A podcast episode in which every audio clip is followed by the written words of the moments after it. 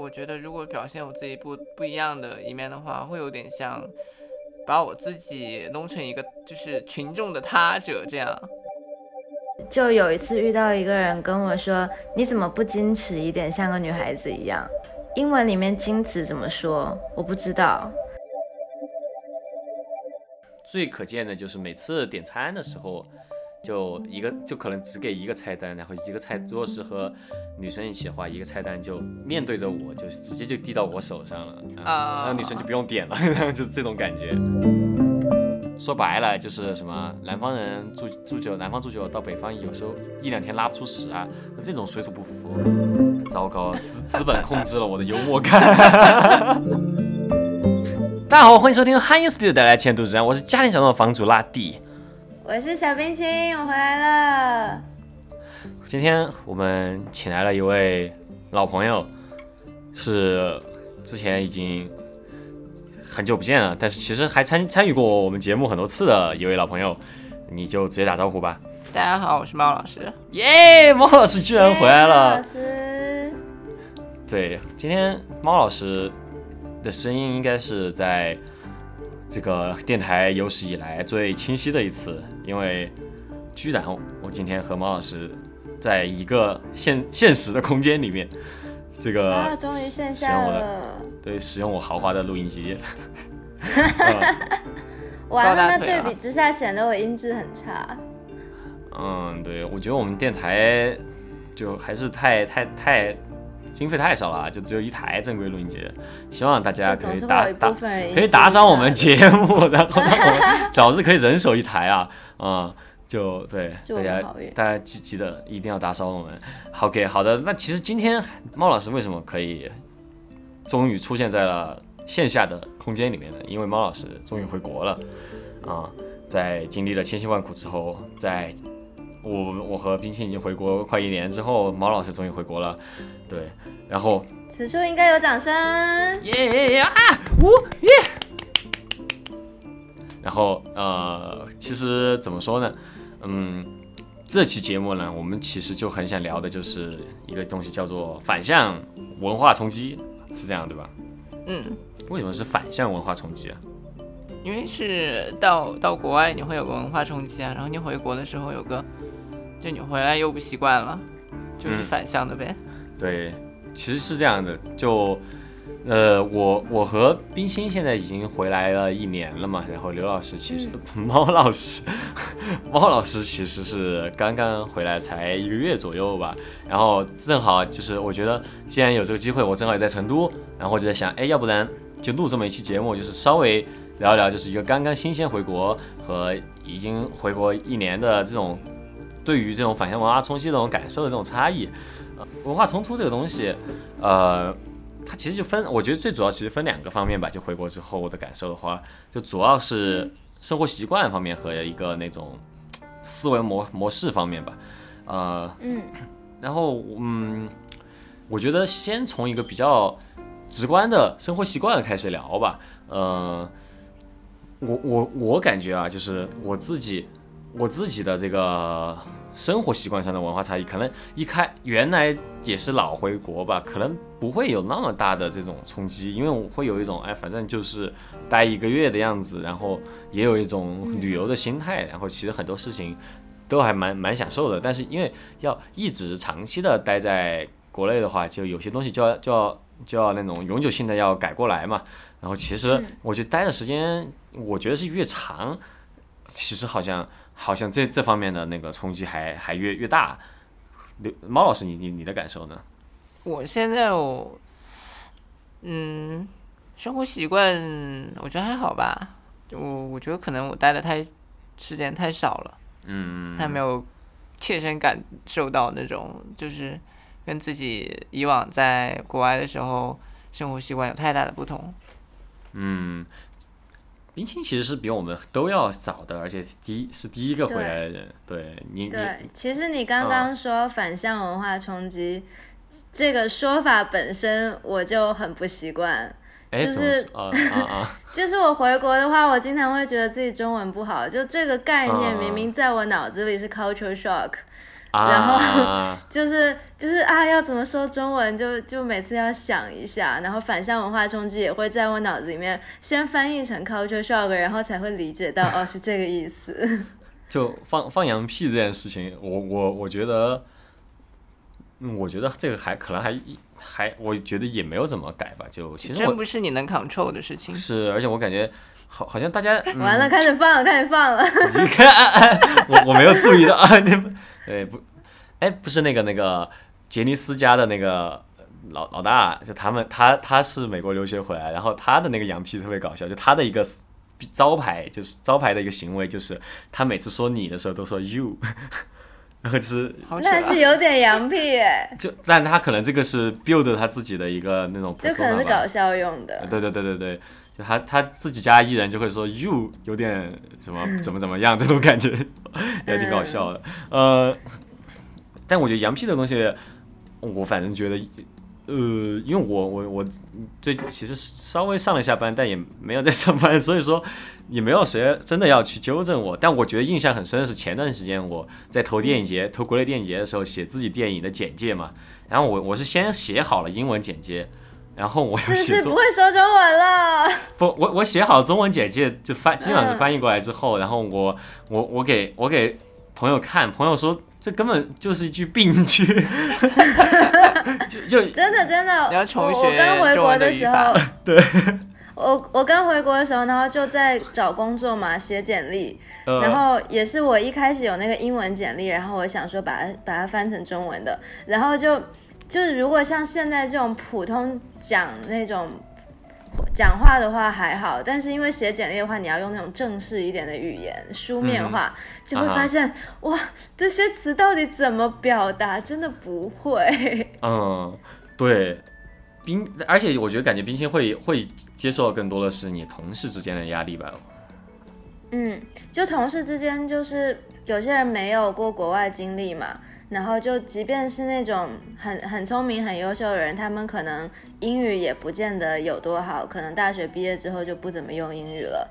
就是所以说，在同事之间的话，我会尽量说纯中文，然后就会导致有些词我会可能想一下，然后才说出来。一下这样。啊，哎，对对对。哎，你说到这个，我突然想起个很有趣的事情啊，就我。呃，我最近有感受到反向，就在语言方面吧，有反向文化冲击的文化冲击的一个生活环境，是因为就我我女朋友她是学学日语的嘛，然后她在生活当中她的羊皮全是日文，然后 对，然后我我自己又是一个听不懂，对，就是个老我也是老老看这种动漫啊这些，所以说他会他会 assume 我，你看我又开始放羊屁，就是他会 assume 我会一点日语。然后我也会，我也觉得就是，但我也会有私母，就是大部分人也都会点英文，所以说，就经常是那种，就他说了一句，然后我，哦，但我也不能说，我也我也很很难，就每一句都去问啊啥意思的，就哦，其实我也没懂，然后经常我说了一句什么，然后他也是啊，我懂我懂，但其实可能 看起来也没有懂的这种情况还蛮多的，还挺鸡同鸭讲的，嗯，那其实我们不懂你就说出来呀，但我觉得就为什么要装呢？但是你想，比如说你你下一句话就是完全不重要的，就比如说啊，就假如说我不懂 “you” 这个词吧，就 “you” 的指甲可真是很长的，就这个信息是在指甲很长这个东西上。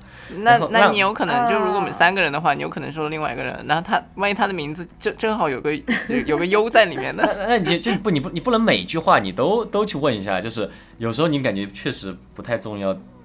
而且可能这个外语在句子中，在这个场景下不是那个重要的意思，或者你通过上下文可以猜个大概。啊，我知道了，最我知道为什么情况下你不会去问了，就对方是丢了个包袱的时候，是是一个 是一个笑话，或是个笑话的时候，你你不能让对方去解释这个笑话，这种时候就很难去问。对，嗯。那那那，其实我们还还是说回到生活习惯，这是一方面吧。我觉得生活习惯，我们还是就是以一个就是所谓衣食住行的方面来稍微就来聊一聊这个我们这就最回国之后遇到一些事情吧。那那衣食住行嘛，我们先从一开始吧。嗯，就就哦，就说到一一前段时间，其实也不是很前段，一七年一八年的时候。嗯，我我感觉我有那一年我回国，好像那一年的时候，当时好像因为就美国这边，我感觉好像是整个这种东亚元素也算是比较流行的一段时间，就包括他们就是当年也是当时也是 Higher Bros 刚刚开始全美巡演，然后又觉得啊，然后 George 啊这些也火起来，然后又觉得哇，就什么东西带一点中文的还挺酷的。不过我在美国的时候。我会，我之前会觉得说那种，比如说衣服啊或者包包上写一一段，写一些中文或者一个短句什么，然后说一些很酷的话，就那种东西还挺有意思的，挺酷的。然后回国之后就发现很多很多淘宝品牌，然后可能档次也没有那么高的，然后就写一些那种俏皮话，啊，看多了就会觉得有一点审美疲劳。不，主要是看写什么。你你说淘宝那种的话，我觉得很多他写的还蛮油腻的，就有点像那种很多车后面会贴一句笑话的那种。什么打工人呐，啊心静自然凉啊，那些俏皮话。对对对，然后什么车车什么内在美女啊，这种这种车后面贴的那种很多。嗯，那你说这个哦，还有一件我在美国特别喜欢穿的衣服是，是是一个。画了个很丑的，就是你是画图软件画的那种招财猫，然后后面背后写用黑体打印了一个打印出来字体招财猫，然后就是那种就很就很就看起来就很那种外国人纹身的那种感觉，然后我还觉得我还觉得挺挺搞笑的，然后还蛮爱穿的，然后最近也也被女朋友说土了呢。我感觉这这方面确实还还蛮蛮受打击的。对啊，就。被玩坏了这种方法，但是相比之下，有的时候感觉如果写两句英文的俏皮话，好像还挺酷的，说不清为什么。你的意思说是在国内穿吗？对啊，就就像什么，嗯，哦，比如说不是有那个啤酒 Budweiser 吗？然后我看有人穿一件衣服是什么 Budweiser，就是 But 是屁股。啊啊啊 就感觉就这种英文俏皮话好像还挺酷的。哎，你这么想的话，也许在美国穿还蛮土的。有可能。回国的话，我还觉得买衣服，我还我还觉得挺挺难买的，就是是很难买。就如果还像，如果就是我我在美国喜欢穿的品牌是 Rip and Deep 嘛，我就回来之后买的话，感觉很贵，对，首先很贵。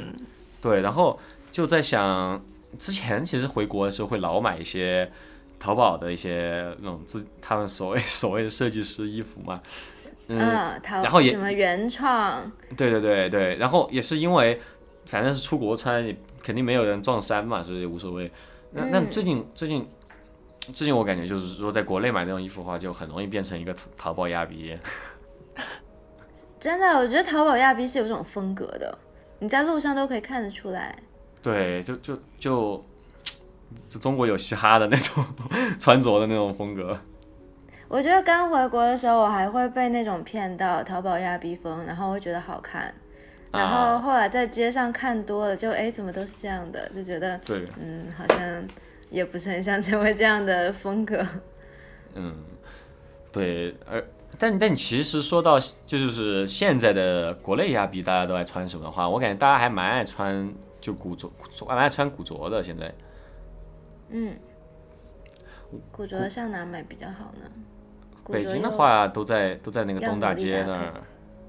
啊，对，古古着就就得选嘛，就是，嗯，那好贵的。我说说实话，国内古着真的好贵。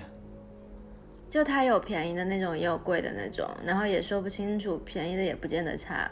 行，那那我们说一说吃的吧，就是衣食住行。果然说吃的这个东西应该是比较外卖啊，对，外卖真是太棒。哎，你我我我还是不习惯点外卖，是吗？哦，我点了好多外卖啊。是吗？为什么？我觉得我觉得我离不开外卖了，不然你要吃什么？啊，因为你，我觉得在北京点外卖还挺挺合理的，因为，因为因为你要去一家店还挺远的，但我觉得成都的话，你下楼就就全是吃的呀。但是我懒得。你那那你你还要下楼？那一天的运动量就就指着那儿呢。我在家里运动呗。就是没有是这样的，下楼的话你确实也有，但是比如说你走路距离，我们就说一公里内吧。嗯可能就那么几家店，比如说二十家、三十家店，嗯，但是你外卖的范围就大了，你可以方圆三公里、五公里，你的选择就很多。我我觉得我其实不是说非得要吃好吃的，我感觉可能就可能我是狗吧，我得遛，就是我觉得 就每天吃饭不把我遛一遛，我觉得很难受，你知道吗？哎，全还居然全压上了还。而且我觉得国内点外卖比国外便宜太多了，好吧？就直接是直接是换了个单位，就哦对对，不仅是换了个单位，而且国内的话，外卖经常会比坐在店里要便宜，它会有各种优惠券啊，对，各种优惠之类的，还有各种档口。但是相比如果你在美国点外卖的话，它会是菜单上一样的价格，并且你要加上各种服务费，点外卖就会非常的贵。嗯，哎呀，我我还是不习惯，我觉得没有锅气不行。我我我觉得就特别是点，就点那种如果点干锅啊那种就觉得特，嗯，因为干锅就是要有个锅摆着那种就很帅，然后如果是一个盒饭就觉得很很儿戏，我就觉得。我觉得看你点看你点这个盒饭的档次吧，有些包装还挺精致的呀。嗯啊，有那种直接送你个个砂锅的那种。还还有那样的，我见过，我见过。对，而且甚至我点那个砂锅也就二十块、三十块。啊，对，那说明他那个砂锅，那说明他那个砂锅可能也不怎么，可能不能二次使用吧，就是可能不能真的去煲汤，可能是泥泥巴捏的吧。泥哪个砂锅不是泥巴捏的？哎，砂锅是泥巴捏的吧？是是是，我也不知道。嗯 嗯嗯。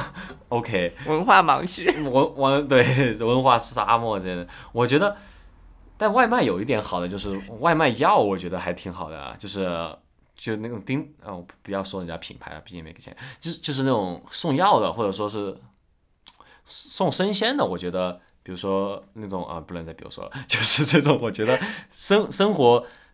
这方面的还比较需要，因为因为在在北京，在或者说就我们好像现在都没有车嘛，就感觉如果说要买很多买很多那种生鲜啊，或者买很多那种买菜的时候，就自己带回来，骑自行车也蛮送生鲜好方便。对，自从哎这个时候你又不需要遛一遛了，我我我对对啊，遛我如果。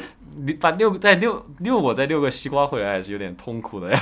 我其实一般还会自己买菜，说实话。逛超市和刚需买东西已经分开了。逛超市只是想逛，对对对。然后如果你真的需要买什么的话，就直接手机上按一下，它就送到我家门口。哎，你们手机上按一下，不会就是有需要，本来是有需要买什么，结果买了一大堆不需要的东西吗？哦，对，网购很容易这样。其实我觉得是反过来，哎，就如果我去实体店逛超市的话，我会看到货架上的东西，然后会买一堆不需要的东西。但如果是手机上按一下的话，我会有一些明确的目标，我想要买这个、这个、这个，然后我就去搜索，搜索完之后我就直接放到购物车下单了。哇，好自觉啊！其实我没有怎么在网上买过生鲜，因为我是狗。我是六。你是狗。嗯。我只是小狗咪而已，我我什么都不知道。我 其实还哦，我觉我觉得我最常外卖应该是啤酒，说实话，就是就就感觉特别是想喝啤酒的时候，都都晚上了，然后都想懒在家里面的时候，然后啤酒会反而会很容易点多。小狗狗不能喝酒哦。好，不要再不要再 不要在这个困在这个话题里面了。那那还有很多其实是饮食上的习惯可能。不太一样吧？呃，我我我回来之后，我发现我啊，我还是挺爱吃西餐的。对，明明明明在明明在那边吃的都是中餐。对对对，回来之后我突然又很很爱吃西餐。呃，就虽然在美国吃很多中餐，但是不可避免的也接触到好多西餐。对。所以还是会习惯那股口味。而且而且出出国在在美国生活的时候，就每次回来会觉得啊，就国内什么西餐都有。但正正儿八经就一直都住在国内之后，会发现。好多东西还真没有，不是？我觉得国内的西餐都有一种中国味啊，会会会本地化一下，这个这个会会非常本地化。上次去一个墨西哥餐厅，然后他们那个呃是叫什么 Narcos，呃，nachos nachos nachos 那那个牛肉里面是就是孜然牛肉干的味道啊，那 还是有点过分了吧？但呃，但是我我觉得大家对墨西哥椒的使用非常克制，有可能是贵吧？我觉得就是，就原来吃 chipotle 这些，我感觉都是死死命加的，然后这里就就一个 nachos 可能就两三片，对呀，那种对 cheese 的使用也是，嗯，就小心翼翼加一点点 cheese，对，而且我觉得还有可能就是中国人大部分就是本地本土的中国人不习惯吃。cheese 或者说青椒这样吧。嗯。嗯，我我我个人觉得还还有就是，其实在美国会有养成一种吃生菜的习惯吧，就是不管是吃蔬菜沙拉，对，还是吃，甚至有些有些三明治里面也是全是那种沙拉的那种东西比较多。但国内的话，好像就沙拉的选择还蛮少的。挺少的，我点的沙拉都它。好像每一个每种沙拉搭配都很固定吧，你没有办法像在那边就无论哪家都长得一样。对你没有办法去就选择你要什么样的菜，你要就加一些什么东西。然后而且就是有很多我在那边喜欢吃的，比如说我很喜欢吃那个苦菊，在这边很少有沙拉里面有苦菊，然后基本上都是一个套路吧，就是生菜加鸡胸肉加烤南瓜这样。烤南瓜？是很很奇怪，是一定有哎，对，一定有烤南瓜。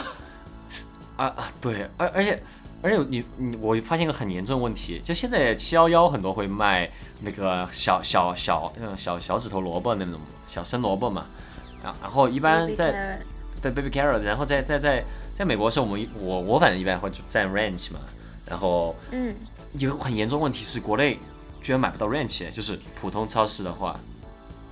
对，你要去天猫或者什么搜，居然要海淘，搜它 很难，而且是从国外直接寄给你的那种，很难。而且因为我海淘了一个，我发现英国的 ranch 居然和美国 ranch 味道不一样。哎，哦，对，居然还居然完全不一样。可能可能 ranch 也是都会有本地化，英国和美国都互相本地化，不知道谁是对的。哦。你说到海淘，我最近也是发现一个东西，国内是完全没有，就是 buffalo 不就是 buffalo wings，我我我全部我我这个是在海淘了一个 buffalo wild wing 的那个连锁店的一个他们的自己用的酱汁，然后回来自己炸，然后就就就真的没有看到任何地方有卖这个的。哦，而且那种鸡翅就是美国深夜会点的那种鸡翅，一般披萨店会配的那种鸡翅。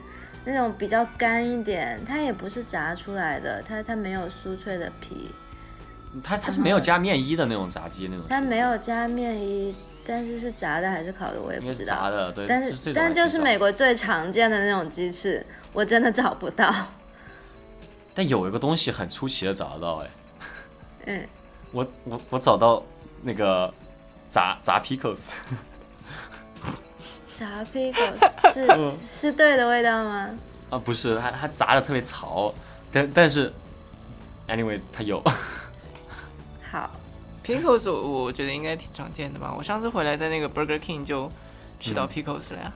那炸 pickles 我觉得在美国都不是每家店都有，然后这这确实对，但我我超喜欢，但但却没有。但是美国也不是每家店有都有法式烤蜗牛啊，中就国内也有法式烤蜗牛啊。问题就出在它是法式烤蜗牛，所以你要去法国找吧。哇，我我没有去过法国耶，也不知道法国人吃不吃法式烤蜗牛，可能是中国人编的。啊，有有可能很多东。哈根达斯，法国人会吃法式浓汤吗？我不知道，我对对于可能我对于法国的一些想象都是编造的。世界上真的有蒙娜丽莎这个画吗？有。嗯，那我们来说说住这方面吧。嗯。呃，我我和冰心是这一回来之后就一直在租房，然后呃，其实我我发现我对于住房的东西还蛮 picky 的，在北京的话。就是对于我来说，我很我很难，我我我我完全受不了住老小区。我这个人，嗯，我我觉得我还挺，嗯，我是会挑剔它的装修风格，我我租房的时候，我看了一大堆那种网上的选择什么的，就觉得大家的品味怎么那么差呀？就是装欧欧欧式装修的那种吗？你指的是 刀土不痒的那种吧？欧式装修可能还算好一点，至少他有在试图装修，但是就有些，就是有些所谓那种想要加点小装饰。于是，在冰箱上贴了个 Hello Kitty。Oh no！就很灾难，就都是这种。全是米老鼠的那个防晒窗贴。对，然后比如说觉得白墙还是蓝色，蓝色的。对，然后觉得白墙不好看，于是贴上一个树叶的墙纸。哦。灾难，就都是灾难。我感觉还挺难找那种。就看着就很 studio 那种，就就挺挺清水的一个房子。嗯，所以我找房子，我就是找那种简洁的，然后可塑性强的。比如说，你就是白墙没有了，你就是木地板没有了，然后我自己把这种就好好改。嗯，对。我我我个人觉得，还有一点，我觉得是在北京，我挺挺受不了的，就是我不会选的房是。厕所不干湿分离的厕所，但这种反而非常常见呢。对，就老小区的话非常常见。什么叫不干湿分离的厕所？就是你的马桶在你。就你是不是还没学会？你刚回来。没有，南方比较少，南方一般都会干湿分离。就就是如果你想的话，可以边淋浴边拉屎的那种。什么意思啊？就就是你，洗澡堂和。澡澡洗澡的淋浴的和和和你的坐便器是在同一个空间，就你一打开水就坐便器就全打湿的那种。咦，不不可理喻对吗？我觉我觉得对对，我觉得南方人都还挺不可理喻这点的，就是我我我反正我我没法这种就不干湿分离。然后我嗯嗯，就就很少有那种。租的房子就是这种，还蛮难受的。对。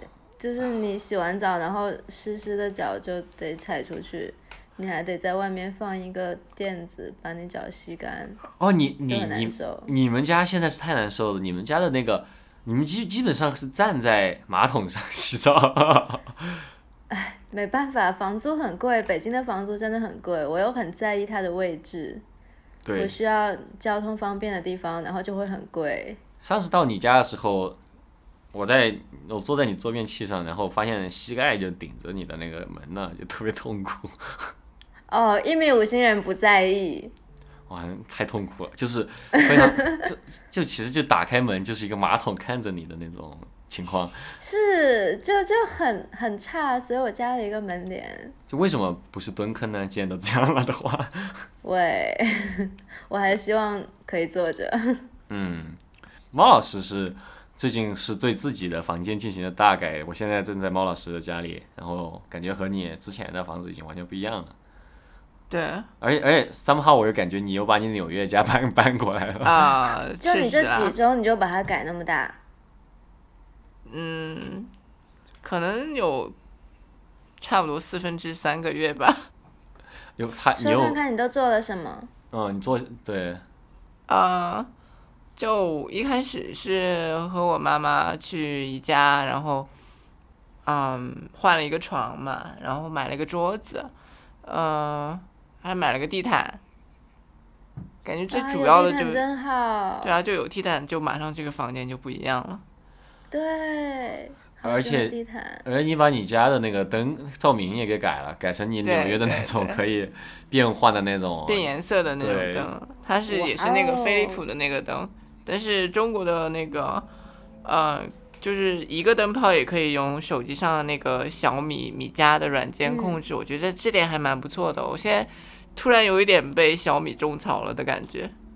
啊，我超级，我全家的电器都是小米的，对我突然觉得很智能，很智能哎，就你手机可以而且还不贵。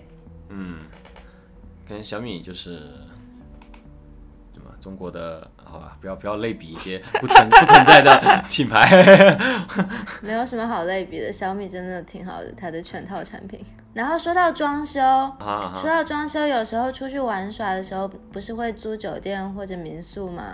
对。然后就如果你不是去大城市，去某二三级城市的话，你就会觉得，除了标准酒店的话，就真的找不到可以接受的装修。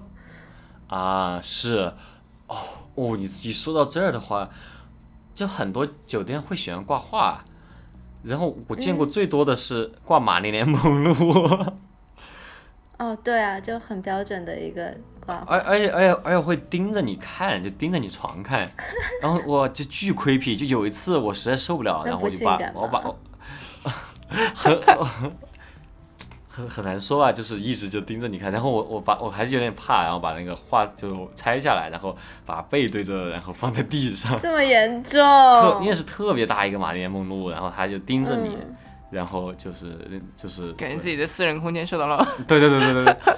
就突然多了一个奇妙的室友。我觉得那个就是关于家里的装修的话，其实还有一点就是，有时候回家的话，我会发现。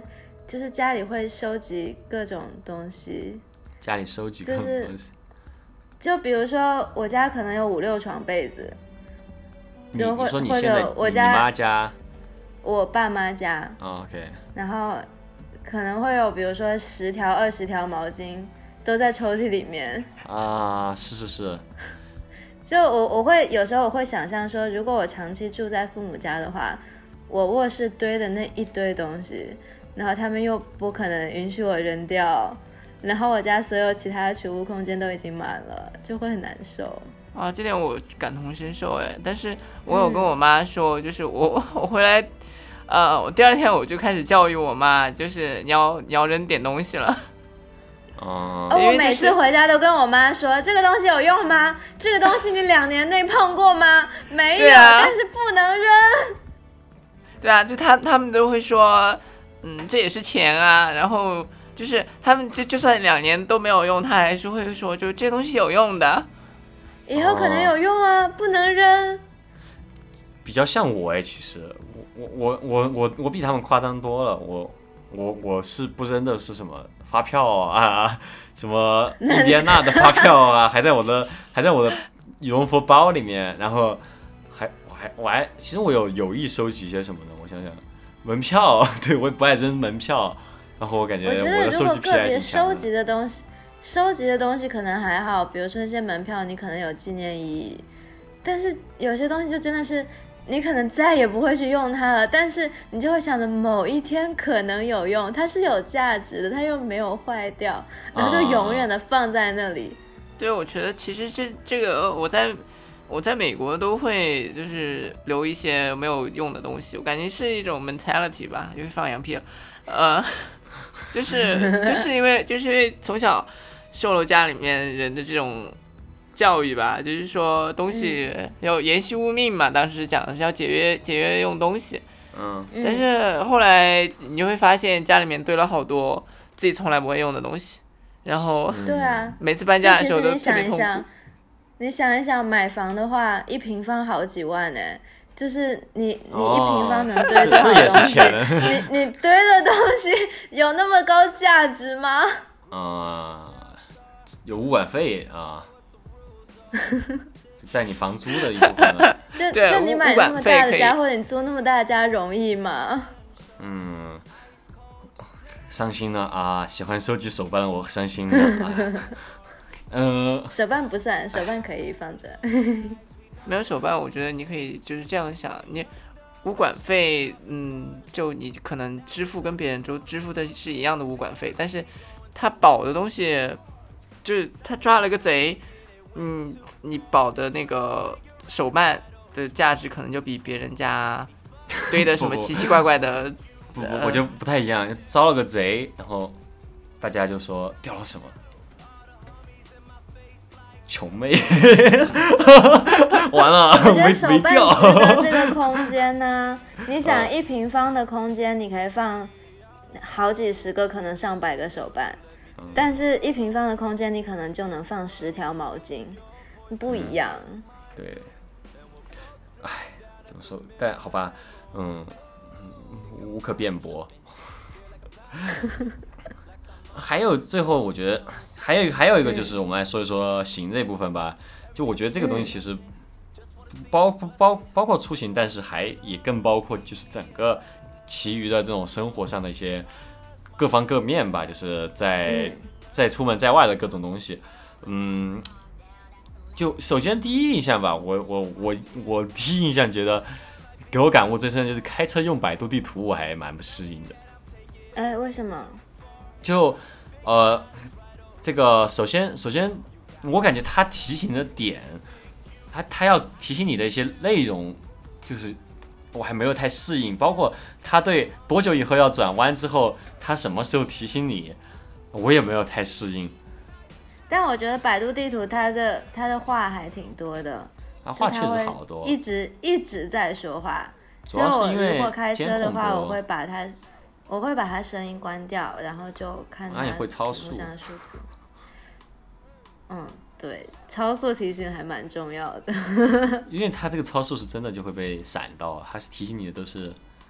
大家首先大家都别超速啊！啊，我我们没有鼓励你们超速。不要以身试法。嗯，对对对，嗯，还是安全驾驶。我最近才知道，我最近才知道有一些那种速度的摄像头，它可能不是亮着灯的。它就是默默的在那里，对，对，然后导航会告诉你，但是你看不到，所以你还是需要的。而有有时候有些有些摄像头它是会闪你一下，但它也不测速。嗯，这这还不过说到这个，回国之后，回国之后很少有机会开车了，这个好不一样哦。哦，真的，我感觉回国之后，感觉，大家对距离感的把握还蛮不一样的。其实对于 personal space 的把握还挺，不管是物理上的还是心理上的。嗯，说看看。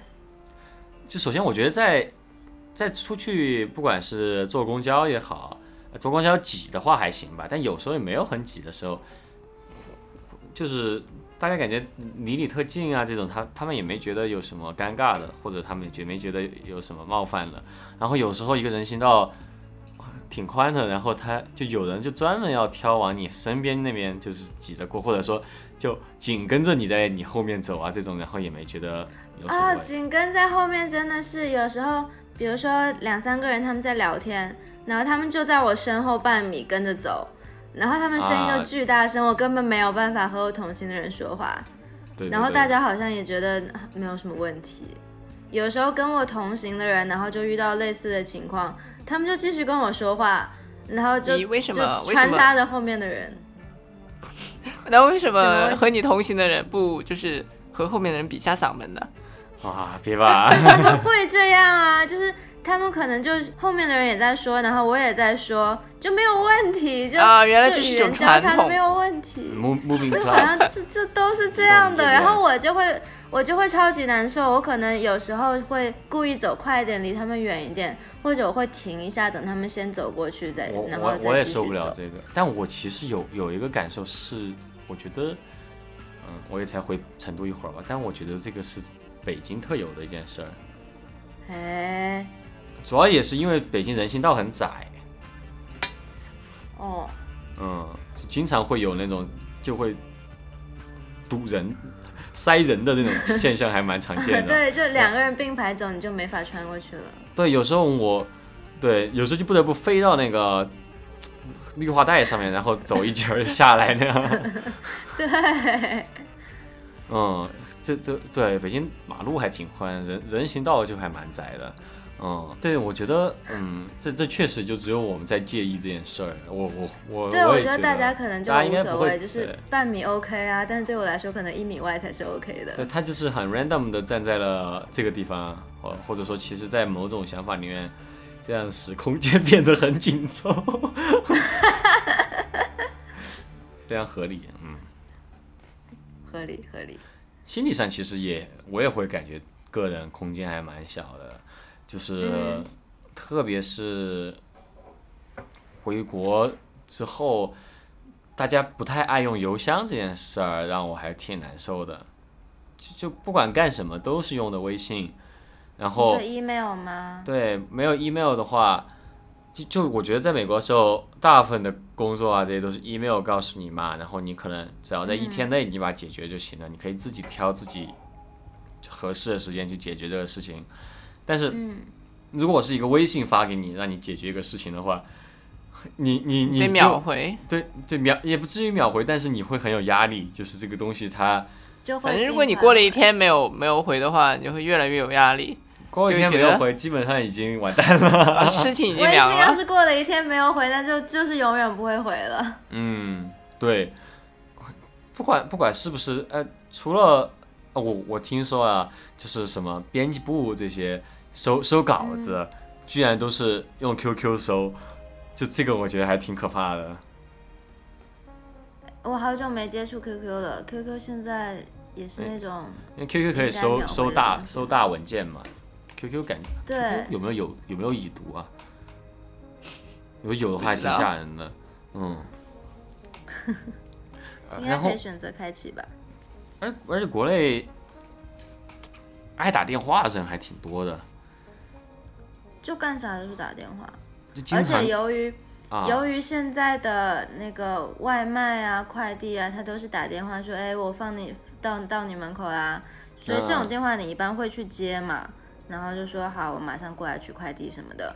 然后由于会接这样的电话，所以所有电话都会去接。然后有时候你就会接到一些就更需要谨慎对待的电话。对，比如说在外面试，比如说什么正经事情。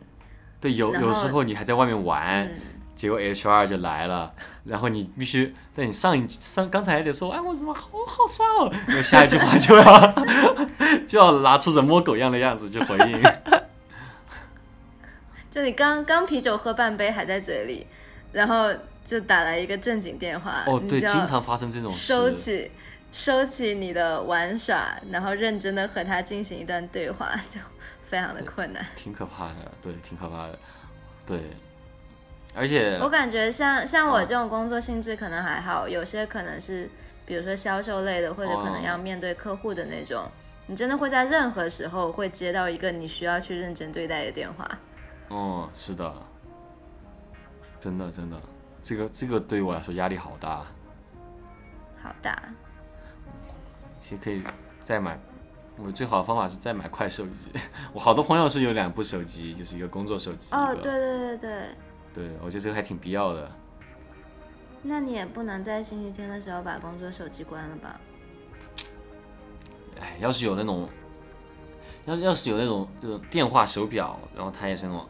奥特曼变身器那种的，然后就 一旦可以分身吗？可 哦，对，可以变身，就是一旦这个电话响了，就黑信就马上就穿上西服的那种感觉，然后然后整个人突然变 sober，播一个变身动画。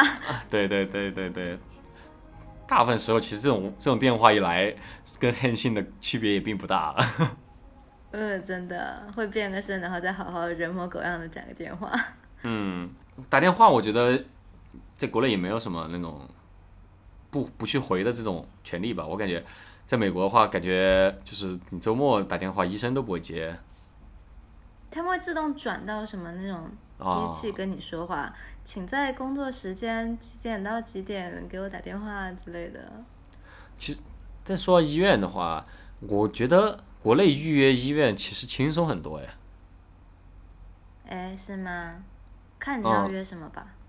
我觉得基本上都是。我觉得看你约什么吧。嗯，我我我去看了的两个，一次是皮肤科，一次是妇科嘛，然后都还挺快的，当天去，呃，就前一天预约，手机上预约，然后第二天就去这样。嗯，其实有时候就是某些医院的某些科室可能是那种所谓特别好的，然后他就你就会永远特别火爆。对我，我就是挂心理科，永远挂不上号。你可能会需要找黄牛，或者你有什么小渠道，不然如果你以普通渠道约的话，就是它永远是满的。好像最近黄牛被禁了，所以更难预约到号了。就是好像说，对，嗯，好像就是管制的很严，然后预约的渠道非常有限。嗯，我。然后我一直有一个困惑，我到现在还是不知道。就是一般去医院的话，你可能都会一大早去，即便你你约到号，你可能也会一大早去。那大家都一大早去的话，医院下午在干嘛？下午下午再继续排啊，就是上午排着下下午就到到你了呀，对啊，要不然那那为什么不下午直接去？我约一个下午三点的号，我两点去不好吗？嗯，他是他是已经排好号之后，然后叫号嘛。嗯啊，大家是不是怕自己叫到号了？怕就是前面的人完事太快，叫到号自己没有，对，呃没有印，所以提前了八个小时。什么？就我以前在美国去医院的时候，他都会约一个大概的时间。他比如说以每十五分钟作为一个时间段，然后你可能提前个半小时去，然后在那儿等。他也不见得是那么准时，但是大概是那个时间。啊，是的，因为它是分时间段，它它它它一定会解决，就是这个一段一段时间的这么一些挂号的。对啊。但我感觉美国的话，我经常挂号，感觉要挂两三个月。啊？就你在哪里挂的好啊？我我我在布鲁明顿挂的好啊。那不当然嘛。但所以说大城市的话，就像腿断了这种，其实是其实是会会会很快挂上号的嘛。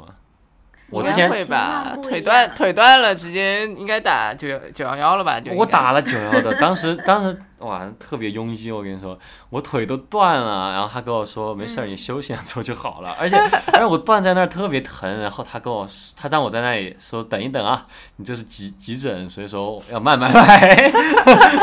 然后就让我等了一一个多小时，然后过来说，跟刚才比是不是没那么疼了呢？你是不是自己好了？我说能走了吧？是的，他说那你一周之后就好了。嗯，然后结果结果结果这个腿都断了四个月，嗯，然后回国才把这个腿给治好，特别吓人啊。我我觉得可能是因为你在布鲁明顿吧。好吧，可能布鲁明顿也有这种不好的地方，嗯。没有，我觉得是这样的。美国医生的话，他不会让医生工作太辛苦。就是医生工作就是每天八个小时，然后比如说每十分钟或者每十五分钟接待一个病人，然后中国因为人多嘛，就是每个人可能就分到两分钟，然后就会有很多人在那边等着，然后医生每天接待几百个人，就不一样了。嗯，唉，我们我们其实其实这个这些都属于生活习惯嘛，我其实。还更想聊的是关于思维方式吧，嗯，嗯，我觉得思维方式这个东西其实，嗯，还还还挺，就有时候还挺难改的。首先一个比较直观点，我觉得家庭观这点，我觉得出去这么久之后回来，自己反而变得还蛮异类的。嗯，说看看。就是，特别是我们现在在这个年纪的话。好像突然有了生小孩的这这个东西的压力，同龄人渐渐开始结婚生小孩了。而且我我之前一直都不觉得，我连结婚我甚至都没觉得是一个什么非常必须的事情。嗯，然后感觉，对，感觉就是整个中国的家庭观是特别以小孩为中心制的，就是。有了小孩，就是就是生小孩这件事情是特别重要的一个人生 KPI 的感觉。嗯，不孝有三，无后为大。啊啊，对，对对对，就会有那种传统观念，就是你的一生就要结婚啊，要生小孩。你要把这条祖传染色体，祖传的染色体。然后生小有有小孩的生活就是幸福快乐的啊，就会有这种观念。但很可怕的是，我不知道毛老师啊，我和冰清是很怕小孩的。然后还好吧。呃，然然后一个很可怕的事情就是，呃，因为因为你有你有弟弟妹妹，然后我们我们俩很怕小孩嘛。然后一个很可怕的事情就是，呃，经常在公共场所吧，就因为大家都是以小孩为中心制，或者大家呃，是我们所有人都喜欢小孩，所以说在公共场合里面，大家会。无形的把小孩就往你身、往你脸上糊的那种感觉，就是我经常会觉得各种小孩在往我脸上糊的感觉。这因为社会上普遍几乎所有人都是觉得小孩是很可爱的，所以大家就会假设大家都是喜欢小孩的，然后然后就会就就像你看这么可爱，给你玩的那种感觉。我我我个人感觉我是没有什么义务去，就是去去那去玩它，去玩对对，去逗别人小孩，因为我觉得很可怕。然后但但大家好像有一种义务，就是哎呀，你看我都分你玩了，你居然不玩的那种感觉，还挺挺。这个敬酒不是是罚酒啊，对对，你不要不识抬举。对对对对对对对，啊，可怕。但但但猫猫狗狗这个就反而是反过来了，就就其实我很喜欢猫猫狗狗，然后电梯里遇到狗狗我会特别开心，想去摸它。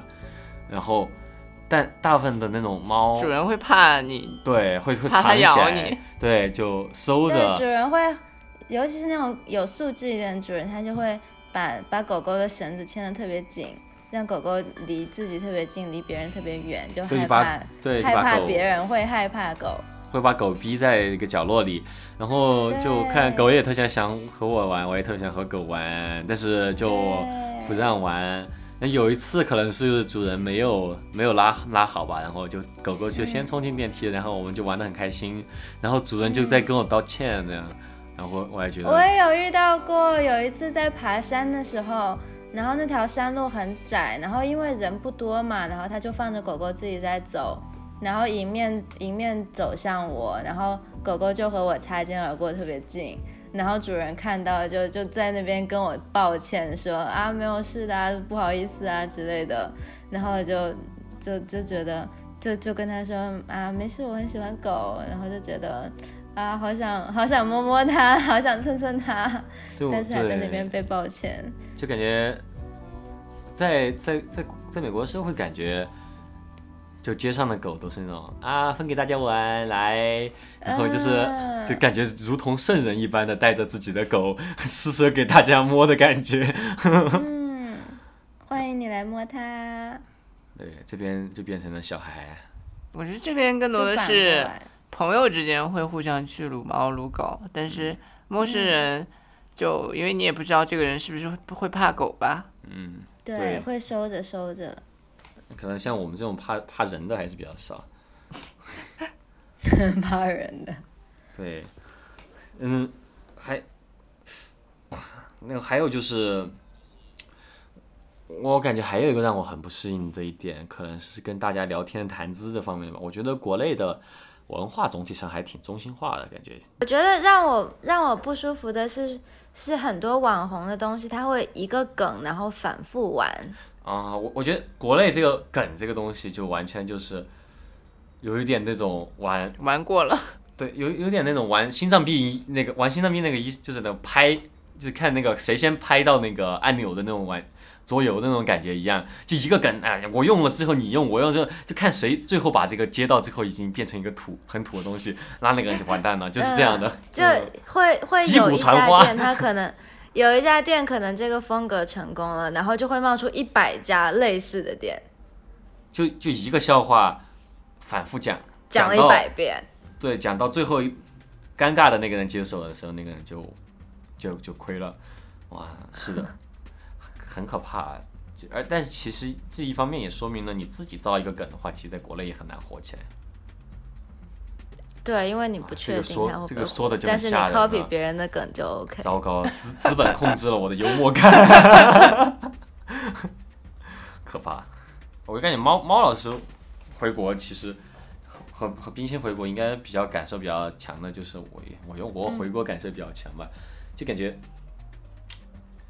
啊，我也有点不知道该怎么启齿这句话了，就是啊，这对于性别方面还挺那个的。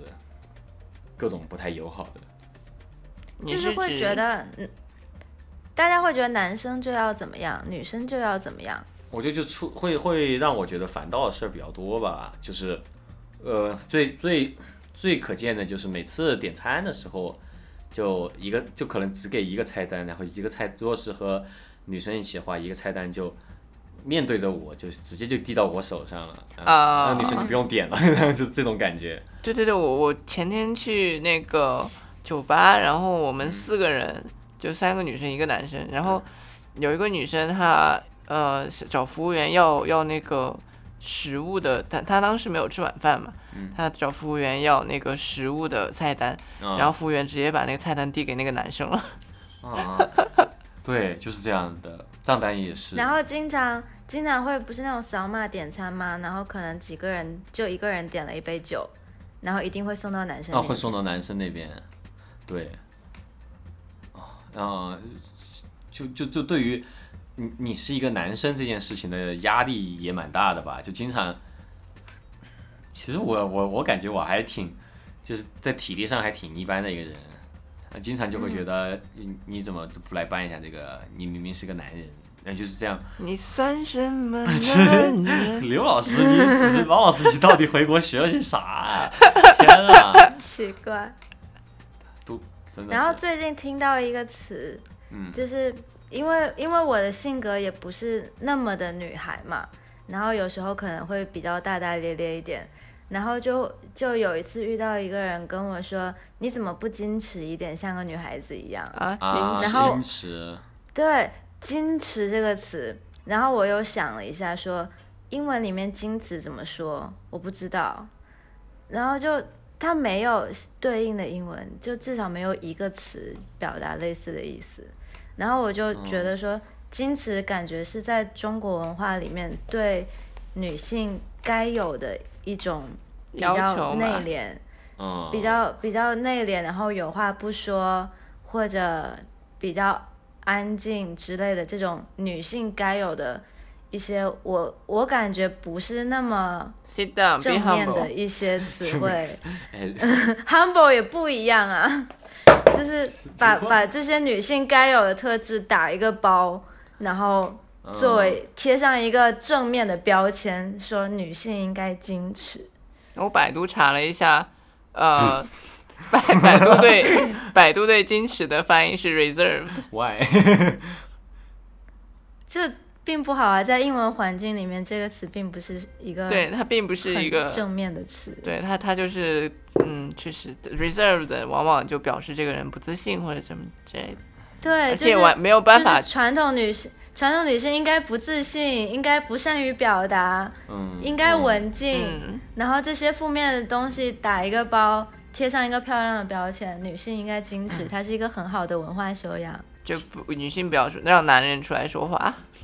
对，还有对，就女女性闭嘴，听要听话，要听话，女性要听话，不要不要说话，要矜持，就就干嘛嘛？而且其实经常经常很多女生也会自己就把自己就搞得很矜持，就说对吧？我是一个女生，我没有办法做决定，就这样。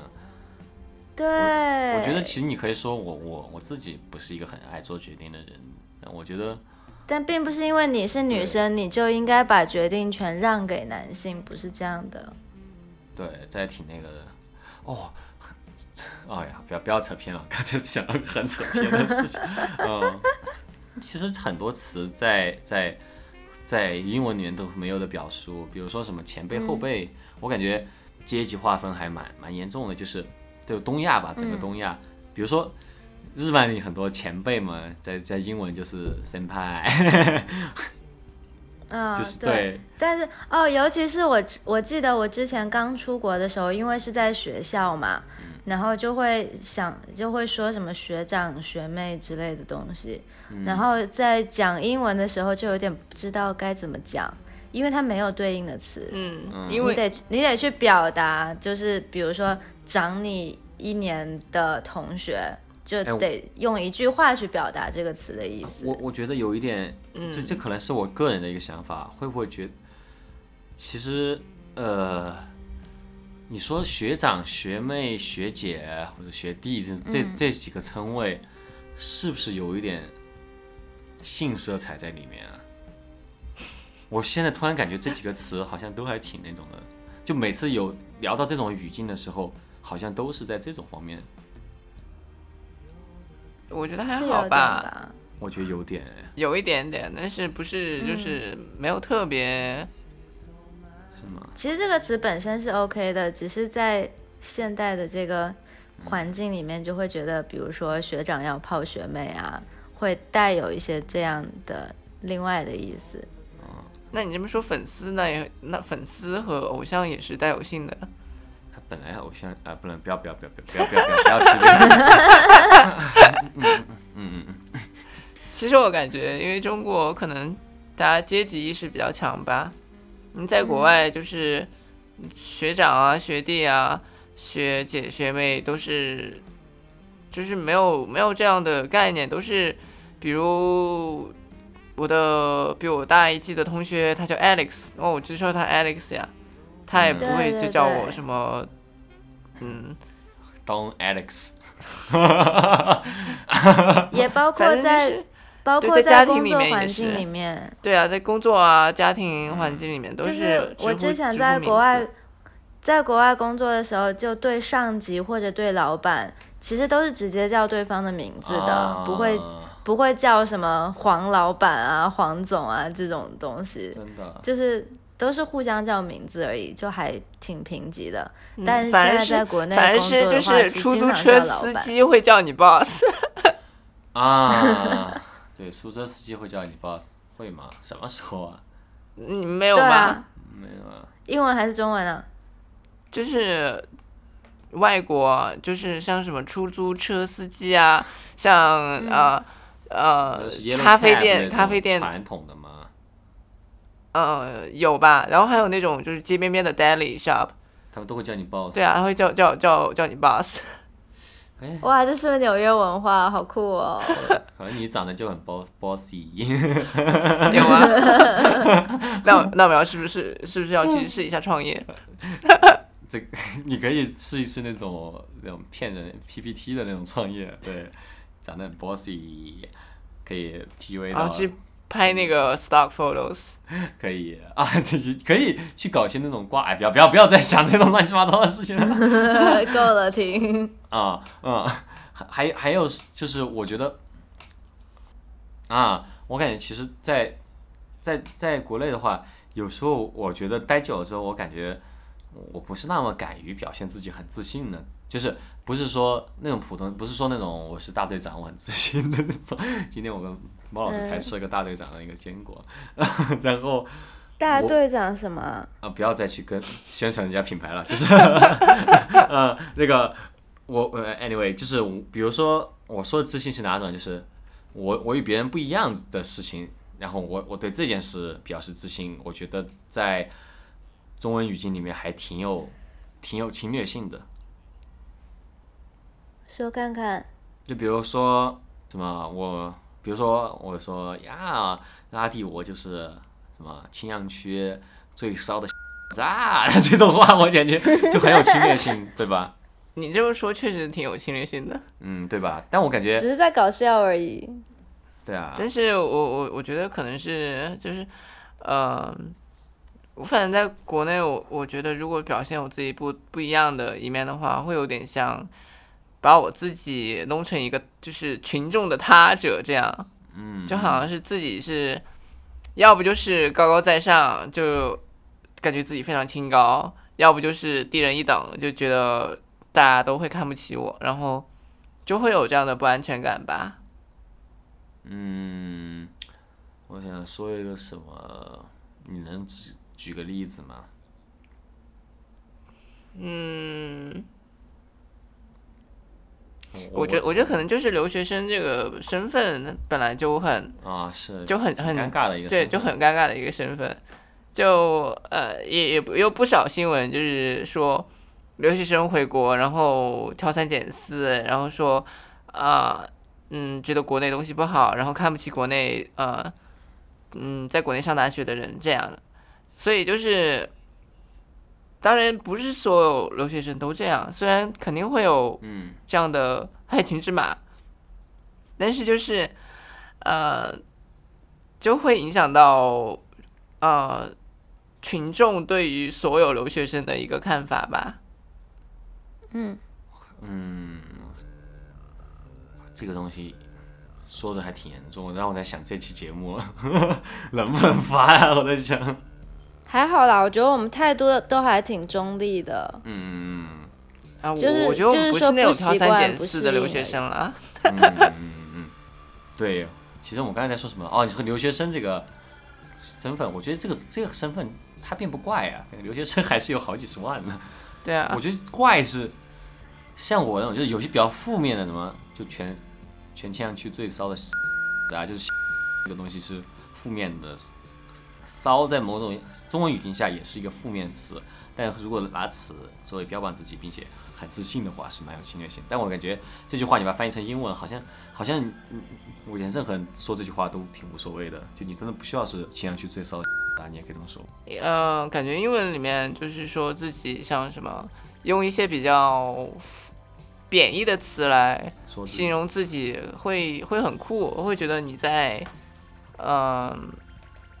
就你，你克服了这些刻板印象。对对对，就就有有点像是，就是黑人去就称呼自己同类，就会用那个 n n 字，然后在中国就完全不是同样一个事情。在中国，你用贬义词形容自己，你真的就是在用贬义词形容自己。其实其实也是耍酷的方式不一样吧。是，其实我我我在北京的公寓旁边有一个反正已经垮的火锅店，叫瓜娃子火锅店。难怪会垮。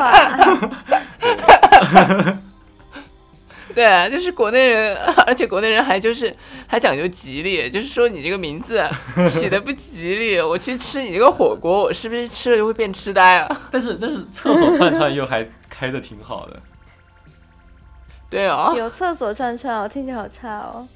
我我真没吃过，但厕所串串听起来感觉环境很差。还有钢管厂，钢管厂还行，比较中立，就只是，嗯，瓜娃子还确实是太过分了。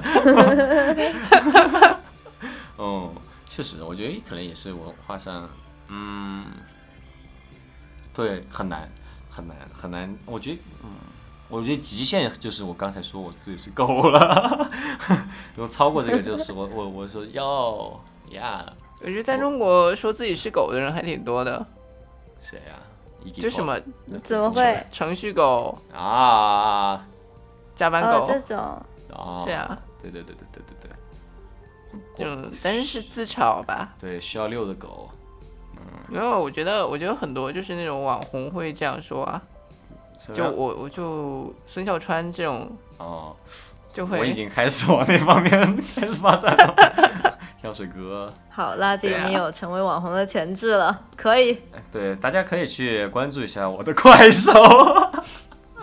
对，最近女朋友给我申请了一个快手，里面内容快宣传一下叫什么？就叫拉弟，里面内容很可怕，拉，但是他签签名是只是一只小狗咪罢了。好，不要再扯这些。我今天其实扯里面内容超级有趣，去看，超级有趣，看了一定会笑。就就多压杯，就是我我先今天我说的嘛，其实就是现在也是一个我们生活总结吧。我看这些东西其实为什么要录呢？也是因为我觉得其实再过一年的话，我们感觉就没有这些文化冲突了。其实就是一个啊水土不服吧。其实简单的说说白了就是什么南方人住住久，南方住久到北方有时候一两天拉不出屎啊，那这种水土不服其实。就还是记录一下这种比较有趣的尴尬小瞬间，然后这就是我们这期节目的一个重点，想谈的一些东西。然后，嗯，其实回国总体来说，我觉得还是还是都是适应的。返乡文化冲击这个东西，更多是更多像是一个，就自自己可能没有注意到，哦，原来自己生活中的地方有很多和其他地方不一样。因为我们顺向文化冲击，就是改变了一些东西之后，我们可能会忽略掉一些我们其实本身。就生活地方会有的一些生活习惯啊，这些其实，哎，今天节目就这样了，听众观众朋友们，拜拜！我不能说对，听众朋友们，观众朋友们，拜拜，拜拜，拜拜。